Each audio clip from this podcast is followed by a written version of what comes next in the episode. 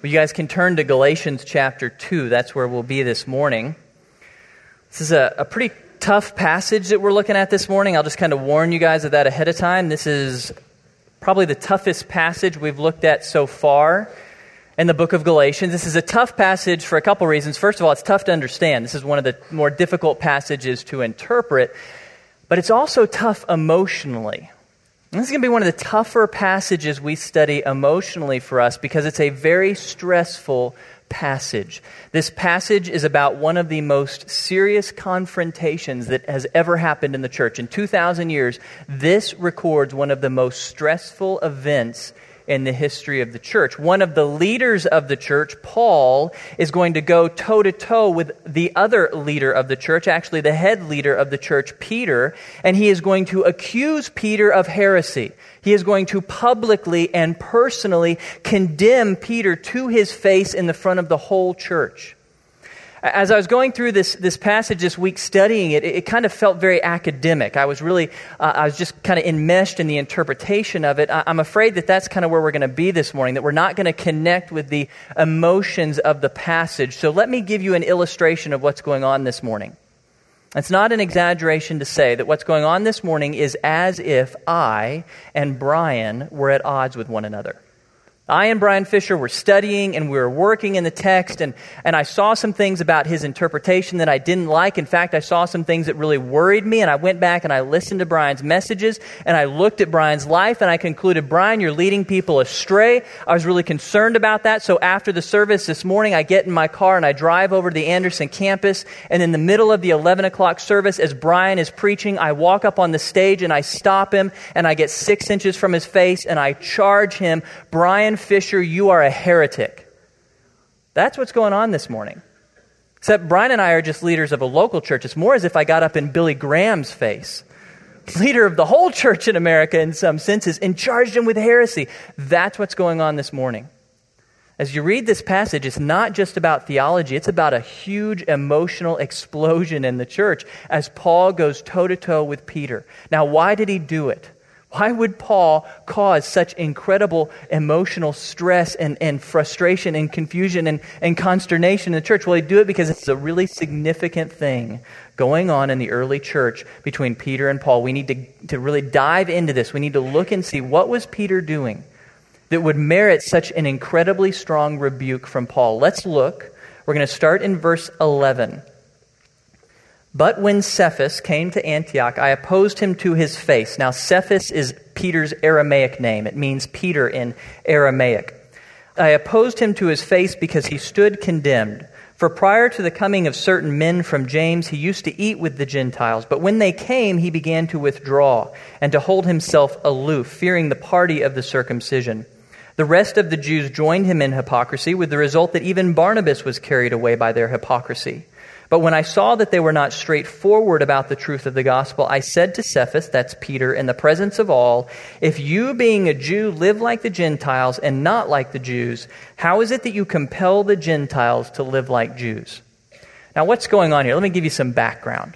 What is this about eating with Gentiles or not eating with Gentiles? Well, in the ancient world, there was a great deal of significance in who you chose to eat with. If you chose to eat with someone, you were communicating to the whole world that you accept this person. You, you want to have a relationship with this person. Eating with them means, I want you to know me and be with me. On the contrary, if you reject eating with a person, if you don't welcome them in your home to your table, you are rejecting them as a person. You're saying, I don't want to know you. I don't want to be with you. I don't accept you. It's kind of like the high school cafeteria. Okay, so put yourself back in high school. You're in the cafeteria. And, and there's certain tables that you can eat at, that you're accepted at. There's certain tables that you aren't. You can't sit at those tables because those people, they don't accept you. They're not willing for you to fellowship with them. Okay, well, in the high school cafeteria of the ancient world, for Jews, the decision of who to let eat with you was very simple. Are you a Jew? You can sit at my table. Are you a Gentile? You can't. That's simple. Jew, you're in, Gentile, you're out. Now, there's one exception. If you, a Gentile, are willing to become a Jew, to be circumcised, to obey the Jewish law, to, to act like a Jew, then you can sit at my table, but you got to be kind of on the edge there. You can't really sit next to me because I don't really want to be around Gentiles. Gentiles are religiously unclean. No first century Jew would eat with a Gentile. That's why it was so shocking when Peter in Acts chapter 10 began to eat with Gentiles. Peter began to freely eat with any Gentiles. He'd go into their home, he'd welcome them into his home, he'd eat freely with them at the table. That was shocking. That was incredible. Peter was saying, Hey, I accept you. I welcome you, Gentiles, into my fellowship. Come into my church. I want to have a relationship with you. But all that changed when Peter was in Antioch and men came from Jerusalem. Jewish men came down from Jerusalem. They came to Antioch, and we don't really know a lot about these men. We don't know what they said to Peter. All we know is they really didn't like what Peter was doing. They did not like that Peter was eating with Gentiles. I think that Peter's choice to eat with Gentiles was probably scandalous back in Jerusalem. The Jews were hearing about it, and it was scandalous that he would eat with Gentiles. That was crazy. So these men go and they tell Peter, Peter, bro, you can't be doing this. You're making us look bad by going and eating with the Gentiles. That's shameful. Man, that's unpopular. You just can't do that. And Peter buys into it. Peter, out of fear for the party of the circumcision, out of fear for the opinions of the Jews, he withdraws from the Gentiles. He cuts off the Gentiles. He begins to reject the Gentiles. This is very significant. This isn't just about eating with them, it's about welcoming them in the church. He's saying, You're not welcome to be part of my church. You're not welcome to share communion with me. You're on the outside, Gentiles. Okay, now, Peter's a very influential figure in the early church, so it's not just him who does this. The rest of the Jews in Antioch, seeing Peter's action, they begin to withdraw from the Gentiles as well. All the Jews do it. Even Barnabas, Paul's best friend, withdraws from the Gentiles. And, and Paul watches this, and it just really begins to bug him.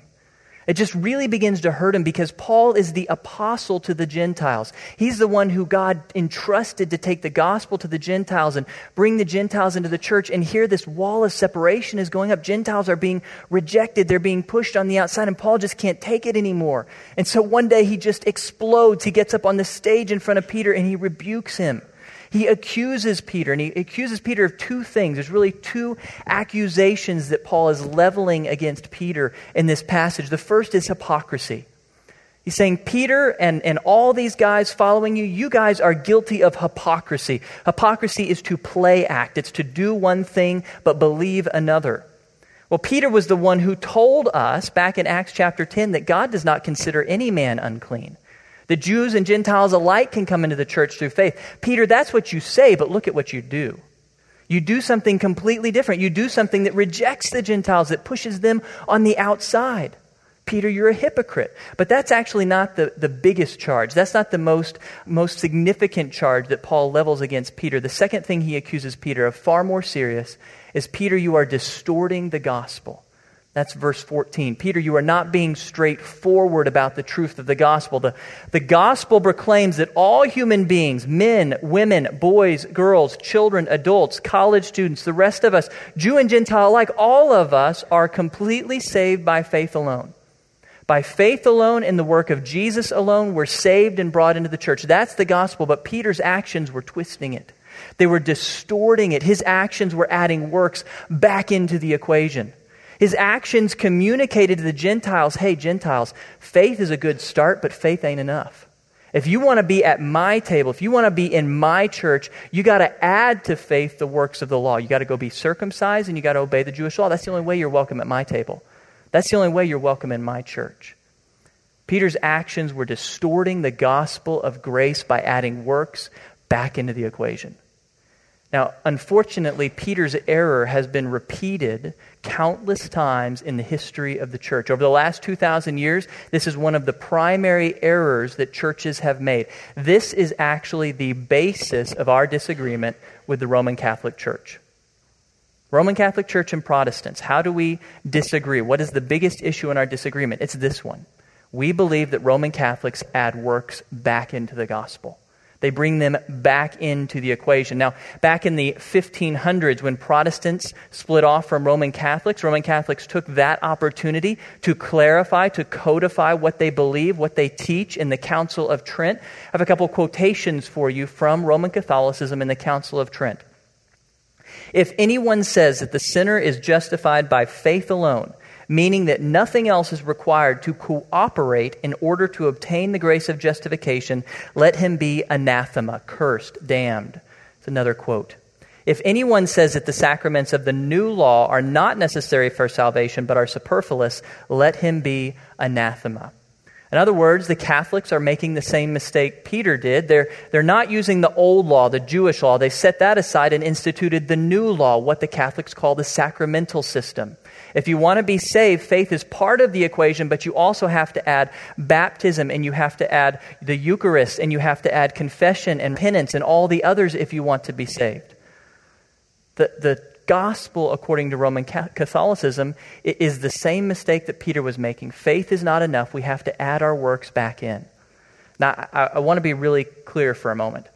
Roman Catholicism has many genuine believers within it.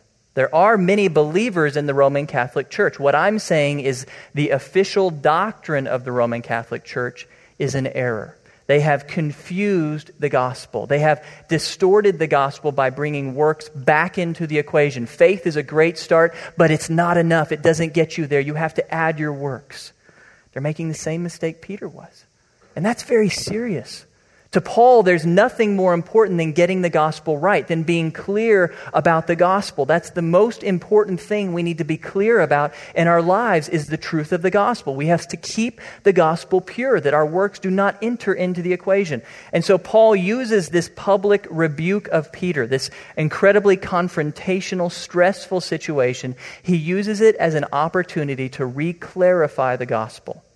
Verses 15 and 16. Paul says, Let me just make sure that we're all on the same page. Here is the gospel as clearly as I can present it. Look with me at verse 15. We're going to look at Paul's response to Peter's error. Verse 15. We are Jews by nature and not sinners from among the Gentiles. In other words, Paul is saying, Peter, you and I, we've been obeying the law since birth. We are, we are Jews by birth. We've been obeying the law. We've been seeking to please God through the law since birth. We're not, we're not sinners from among the Gentiles. That was actually a Jewish put down towards Gentiles. Gentiles don't have the law. They're sinners in God said, We're not like them. We're, we're ones who've been obeying the law since birth. So, Peter, if you would expect anyone to be able to earn points with God through obedience to the law, it would be you and me. It would be us. But what have we found? Verse 16. Nevertheless, knowing that a man is not justified by the works of the law, but through faith in Christ Jesus, even we have believed in Christ Jesus, so that we may be justified by faith in Christ, and not by the works of the law, since by the works of the law no flesh will be justified. Now, to understand the gospel as Paul presents it in verse 16, we have to define one of the most important words you'll ever find in the Bible justified. It appears for the first time in Galatians in our passage. Paul actually uses it five times here. It's translated either justified or righteousness. Uh, what justified means as a verb is to receive a favorable verdict, to conform to a standard. To be justified means you measure up to a standard that someone sets. Um, to, to illustrate justification, it's like when you were a student and you had a class and, and you wanted to be declared an A student in that class. You wanted to, to get an A in that class. Well, to get an A, there were certain requirements you had to meet. There was a standard you had to live up to. You had to do homework. You had to take your tests and score a certain percentage on them. You had to do projects. You had to do certain things to merit an A. That's the idea of justification. If you met the standard, your teacher declared you an A student. That's justification. Now, whenever you see the verb justify or the noun justification in the Bible, you need to ask who is the judge? Who's determining whether or not I meet the standard? In this passage, it's God. And whenever God is the one doing the justifying, we're talking about something that is permanent. God never goes back on his word. He never changes his word. And so if God declares us just, we are forever just. Justification by God is permanent. If we meet his standard, we forever meet his standard. So let's ask, what is the standard of God? If I want to earn God's justification, if I want to be justified, what does God expect of me? What's his standard? Well, Jesus tells us in Matthew 5 48, therefore you are to be perfect as your heavenly Father is perfect. God's standard, the, the ruler to which he measures us, is perfection. If you want to earn justification, you must be perfect. Actually, the, the standard that God expects is actually his own character. God is his own standard. You must be as perfect as God to merit justification. Absolutely perfect in every way. Now, that's a surprise to a lot of people. If you ask the average American, how good do you have to be for God to accept you? Well, they're going to think of a continuum and they're going to think, well, Mother Teresa's here and, and, Hitler's over here. And if I'm at least halfway on Mother Teresa's side, then I'm good. God will declare me good. Okay, but the Bible actually declares, well, Mother Teresa. Mother Teresa is nothing. Actually, if you want to be good in God's sight, the standard's somewhere over there in Oklahoma. It's, it's absolute perfection. It's as perfect as God Himself. That's how perfect you must be to merit justification. Okay, so what do we have to do? What is our way to be justified? How do I measure up to God's perfect standard? Can the law get me there? Can my obedience to rules and regulations make me perfect in God's sight? Well, Paul says, no. No way. The law can't get you there. He's incredibly clear about that. Verse 16 again, knowing that a man is not justified by the works of the law. Then the end of the verse, since by the works of the law no flesh will be justified. The Jews had proven for 2,000 years before Paul wrote Galatians that no one can earn God's standard of perfection through the law, through their obedience. One of the most godly men in the whole Old Testament said it well. Isaiah, a prophet of the Old Testament, said, For all of us have become like one who is unclean, and all our righteous deeds are like a filthy garment.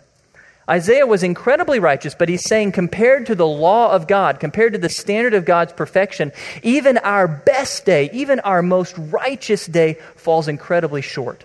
It is like filth in God's eyes. We fall so short of his standard. The law can't justify anyone.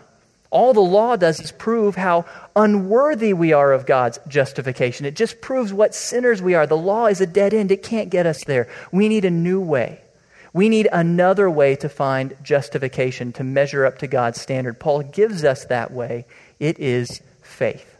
That is the answer. The law can't get us there. What can get us there is faith. Now, the, the NAS, a lot of you are looking at the NAS translation. I don't think it's the best translation of this verse. Two times we see the phrase faith in Christ. I think really the way to translate that is Christ's faithfulness. Those phrases aren't about our faith in Christ, it's about Christ's faithfulness to God. So let me reread the verse for you as I think it should be translated. Nevertheless, knowing that a man is not justified by the works of the law, but through the faithfulness of Christ, even we have believed in Christ Jesus, so that we may be justified by Christ's faithfulness and not by the works of the law. In other words, the way that we measure up to justification is not through our faithfulness to God, it's through Christ's faithfulness to God. The only way to measure up, the only way to be justified is perfection, and all of us fell short. All of us have blown it. There is only one human being who has ever earned God's justification, who has ever lived up to God's standard, and that's Jesus Christ. Hebrews chapter 7 says, For it was fitting for us to have such a high priest, holy innocent, undefiled, separated from sinners, and exalted above the heavens. Jesus is the only human being to never sin. He lived an absolutely obedient life to God. His obedience culminated on the cross. Jesus' ultimate act of obedience to the Father, he sacrifices his own life. So Jesus is the one and only human being to earn justification. He did what we could not. But the great news of the gospel is that God offers us the justification that Jesus earned by faith. He freely offers us Jesus' righteousness. All we have to do is receive it through faith. How do we find justification? Not through works, but through belief in the faithfulness of Jesus Christ. A couple weeks ago, I shared with you a courtroom analogy of the gospel. The, the, the, gospel looks at the, the universe as a big courtroom where God, the Father, Son, and Spirit are up on the bench and they are judging humanity. And we stand before God, and every one of us stands condemned. Every, we, we know we're condemned. We know we've fallen short of God's standard. We know that we're worthy of God's wrath, his punishment. But then God the Son stands up, takes off his robe, walks down, and stands next to us. And God the Son says to God the Father, I willingly take their sins, and in exchange, I give them my righteousness. And all they have to do is simply receive it. Jesus holds it out. All we do is in faith receive his righteousness from him. We give him our sins, we take his righteousness, and then God the Father looks down, and at that moment of faith, when we receive the righteousness of Christ, God the Father slams his, his gavel on the bench and declares for all the universe to hear this person is now justified. When I look at them, I no longer see their sin. I see the perfect righteousness of my Son. They are forever justified. I declare them righteous. They are forever righteous. They will spend eternity in heaven with me because they've measured up. Not through their works, quite the contrary. They measure up through the work of Jesus. That's the gospel. We are not justified by our works. We don't add anything to the gospel by our works. It's all about the work of Jesus. Jesus did it. He earned perfect righteousness. He died for our sins, and He gives us His perfect righteousness by faith alone. It comes through faith alone. Now, every time that Paul presented that gospel, wherever he went, whenever he told people that you are saved by faith alone and the work of Christ alone, people objected. They heard Paul's message and and they objected. They said, Wait, Paul, if, if you say that we are saved by faith alone, apart from any works that we do, Paul, that's, that's too easy. When, when people hear that the gospel is by faith alone, that all you have to do to be saved is simply believe, people get nervous. They think, wait a minute, if all a person has to do is just believe that Jesus died for them and rose from the dead, what is to keep that person from going out and sinning? What's to keep that person from going out and living a sinful life if they're really saved by faith alone? That is the objection the gospel should always get. If you are presenting the gospel accurately, the person should object. It can't be that easy. If it's that easy, what's to keep me from sinning? That's the objection Paul always got, and he gets it again in verse 17.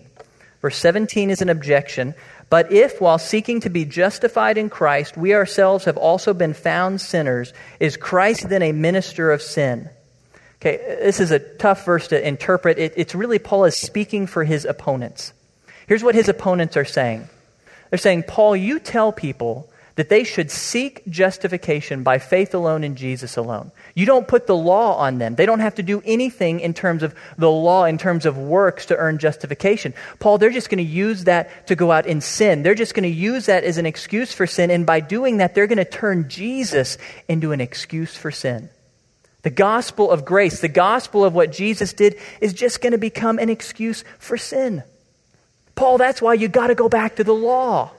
Paul, that's why faith isn't enough. You need to put the law on people's backs so that they know they can't go back to sin, so that they feel the weight of the law and they turn from sin. Paul's opponents, whether it be Peter, whether it be these men from Jerusalem, whether it be these teachers out in Galatia, they always wanted to add the law back in as a solution to sin. If you tell people it's by faith alone, they're going to take advantage of the gospel and they're going to go keep sinning. So you got to add works back in. You got to require them to work for salvation or they're going to take advantage of the gospel.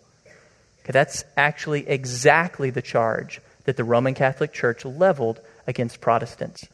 When Luther broke off from the Roman Catholic Church and proclaimed that the gospel is salvation by faith alone in the work of Christ alone, the Roman Catholic Church objected. They said, Luther, that's too easy.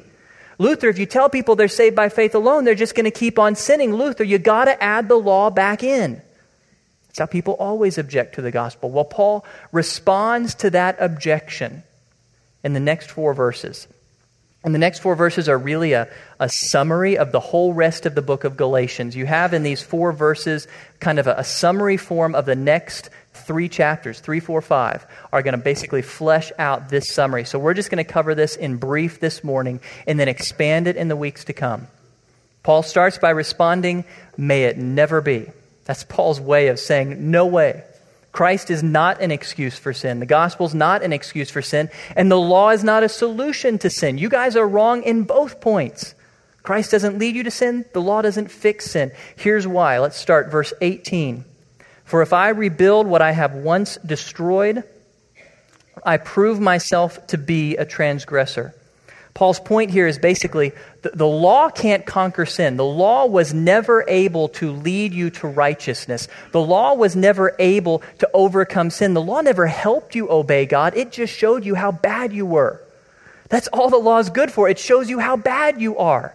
It reveals how far you fall short. So if the law always only shows us how bad we are, why would we put ourselves back under the law?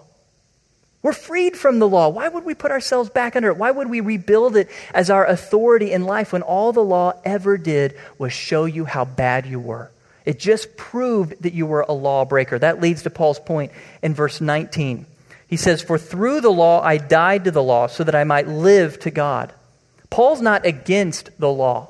Paul loves the law. Paul says the law is incredibly valuable to us. He'll make that point in chapter 3. The law is incredibly valuable to humanity before they believe in the gospel. For unbelievers, the law is incredibly valuable because the law puts them to death. That's the purpose of the law in our lives. Before we come to faith in Jesus, the law shows us how desperately we need Him. The law condemns unbelievers. It demonstrates how far they fall short of God's perfect standard of righteousness. That's what it did for Paul.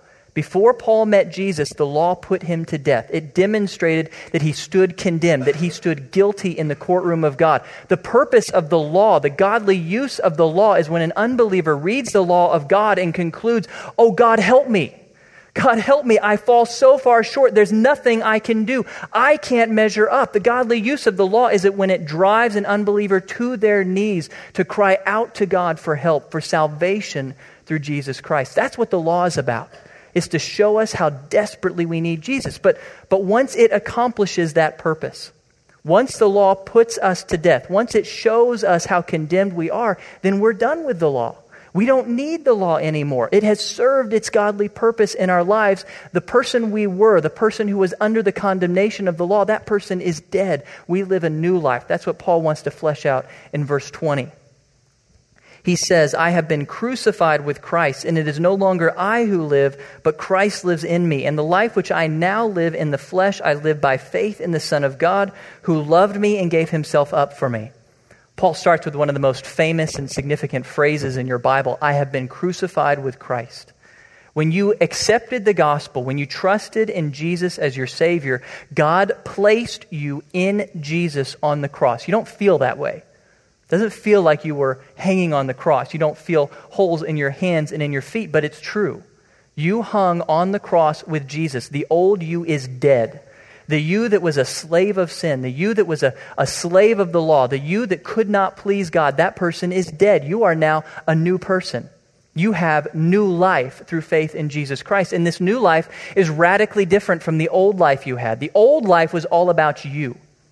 Before I met Jesus, life was all about me, what I could do, how I was trying to earn my way to God, how I was trying to please God through my works, through my church attendance, stuff like that. That me is dead. Now my new life isn't about me, it's all about Christ.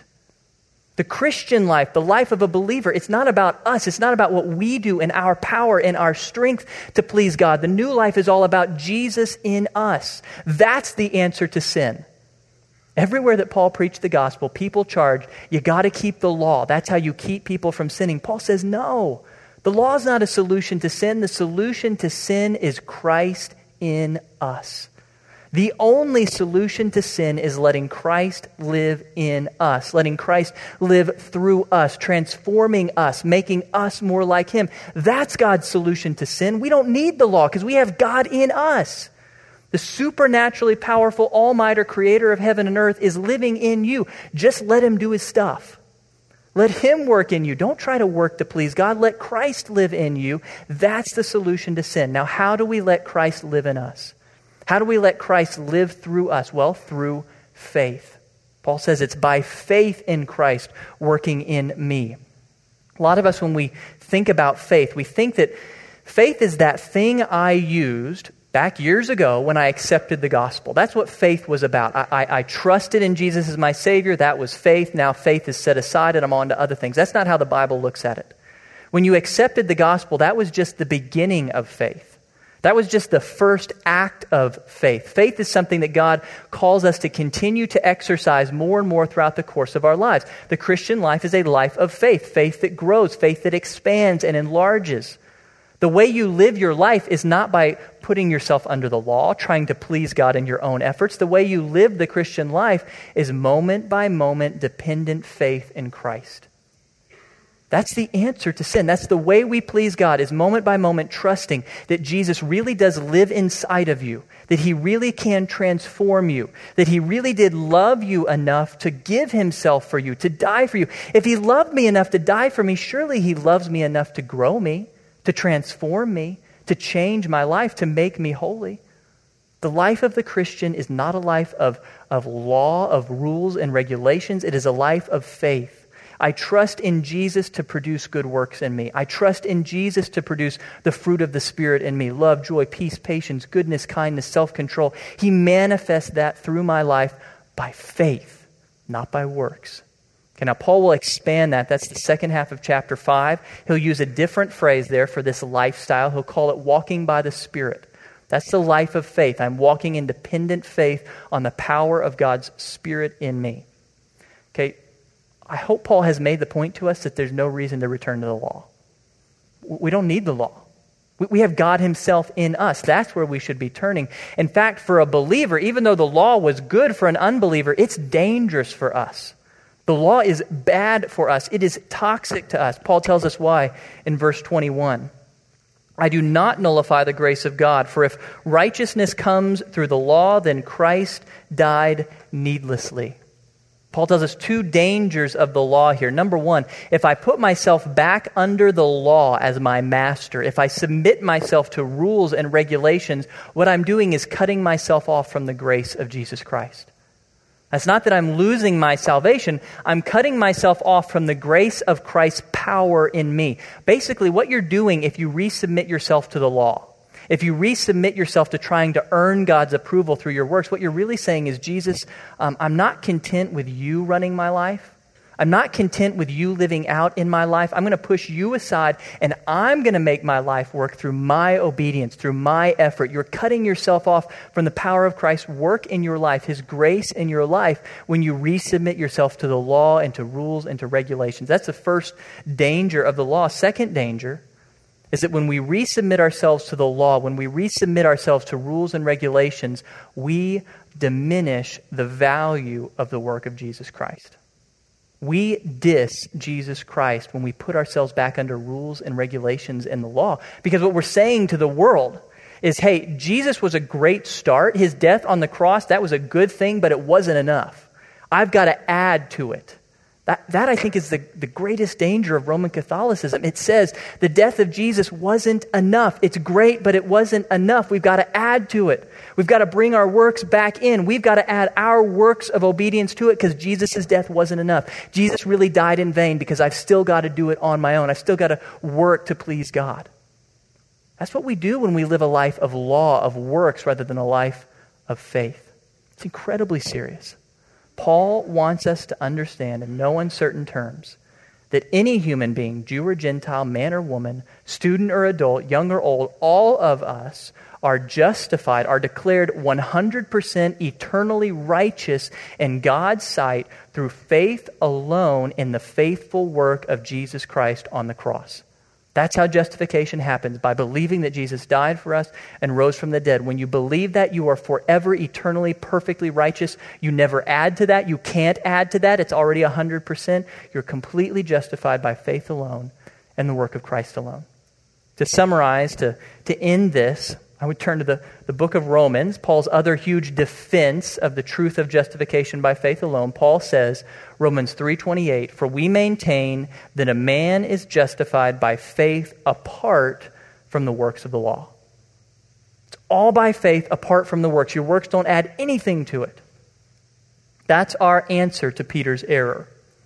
Now, the challenge for us is that so far we've only looked at the writings of Paul it would not be fair to call out the Roman Catholic Church and only look at the works of Paul. You see, they're, they're going to rely on a different author of Scripture, a different book of Scripture, a very contentious and difficult book of Scripture. They're going to defend their beliefs by turning to what? The book of James. James chapter 2, where James says, You see that a man is justified by works and not by faith alone. Man, what do you do with that? You, are they not totally contradicting each other? Was there a war going on in the early church between Paul and his folks and James and his folks? It, it is James who sent these men, it would appear, who led Peter astray. Do we have a, a, contradiction between these two apostles, between these two leaders? Do we need to pick one over the other? It's a good question. I'm going to answer it next week. Next week, we're going to take a break from Galatians and we're going to study James chapter 2, verses 14 to 26. We're going to dive in deep and we're going to look at what's going on in that passage. Is James contradicting Paul or are they complementing one another? Now, I'll warn you, our study next week, our sermon next week is going to be incredibly challenging and it will be controversial. As we go through next week, I'm going to show not only, I believe, at least from our view, that the Roman Catholic Church has misinterpreted James 2, I'm going to tell you that I think most Protestants have misinterpreted James 2. I'm going to tell you that I think Luther and Calvin both missed the mark on James 2. I'm going to tell you that a lot of great leaders of the evangelical church today, guys like John Piper, have missed the point of James 2. And because they've misinterpreted it, they too have confused the gospel. Perhaps not as badly as the Roman Catholic Church, but they too have clouded the gospel with works. They've, they've brought the shadow of works back in because they've missed the point of James chapter 2. So next week will be controversial. I promise you, you will stay awake. we'll look at this passage in depth. Now, there's no way that you can study James 2 and, and that you can call out and, and, and, and confront Roman Catholicism and, and the Protestants and Calvinism and Arminianism and not dredge up a lot of questions. So, next week, we're going to do something a little different. After the sermon, I'm going to give you guys about a five minute break next week. You can go stretch your legs, get water, get your kids, and then if you want, we're going to meet back in here after the sermon next week for a extended Q&A. You can ask me anything, anything about faith and works, James 2, Romans. You can ask me about Catholicism, Protestantism, Arminianism, Calvinism, any of these things. I'll do my best to answer them. We'll just have an extended Q&A because I want you guys to be clear on the gospel. I want you to be absolutely crystal clear on the message of the gospel. These are huge issues at stake. So next week, come back for a Q&A. Now, my, my assignment for you guys this week, my takeaway that I want you guys to do over the course of the next week is prepare a little bit for the sermon next week by reading ahead. I want to ask you guys at some point this week, if you will, set aside a little bit of time to read Romans 3 and 4 and James 2. Please, just, it won't take you long. Read Romans chapters 3 and 4 read James chapter 2. If you have enough time, go ahead and read the whole book of James. It's only five chapters. If you read the whole book, it'll give you a much better understanding of where James is going. If you guys will read these chapters, it will prepare you for next week. You'll get a lot more out of the sermon if you read ahead. Now, if you do have the chance to read the book of James, I want to ask you to, to kind of think about two questions. These are essential questions, incredibly important questions if you're going to interpret James 2 correctly. Number one, who was James' audience? Who was James writing to? Was he writing to believers or unbelievers? If he was writing to believers, were they mature or immature believers? You got to first figure out who's the audience, and then second, figure out why was James writing? What are the problems? What are the issues that his audience faced that motivated James to write them? Okay, if, if you can answer those two questions, you're halfway there to the right interpretation of chapter 2. So if you guys will take some time this week to prepare, by reading and meditating on these things. It'll really bless us and help us next week. Now, I want to close by turning to the Lord in prayer, and, and I, want to, I want to ask Him to help us to be clear about the gospel and to be bold about the gospel. Paul was willing to cause one of the biggest controversies in the history of the church because the gospel's worth it. I want to pray that God will help us to believe that and to go out and to share the gospel boldly and clearly. Let me close us in prayer. Lord God, we do thank you so much for the clear and compelling and powerful truths of the gospel, that we are saved by faith alone in the work of Jesus alone. Thank you so much for that. Thank you for setting us free from the penalty of our sin, not by our works, but by the work of Jesus. Thank you for delivering us. Thank you that we are forever eternally justified in your sight by faith alone and the faithfulness of Jesus alone. Lord, uh, our words don't come close to thanking you enough for that. We would have no hope apart from what Jesus did. Thank you so much. We pray, Lord, that we would be clear about the gospel, and we pray that we'd be bold, Lord, that we go from here believing that the gospel is the one and only hope for mankind, that no human being can know you apart from faith in the death and resurrection of Jesus. Please help us to be bold, to go out and share that news with everyone we see, to be clear, to be compelling, to go out and share our testimony and tell them of what Jesus has done for us. Please, Lord, help us to share your gospel, all for your glory and for the transformation of men and women. Thank you for Jesus. It's in his name that we pray. Amen.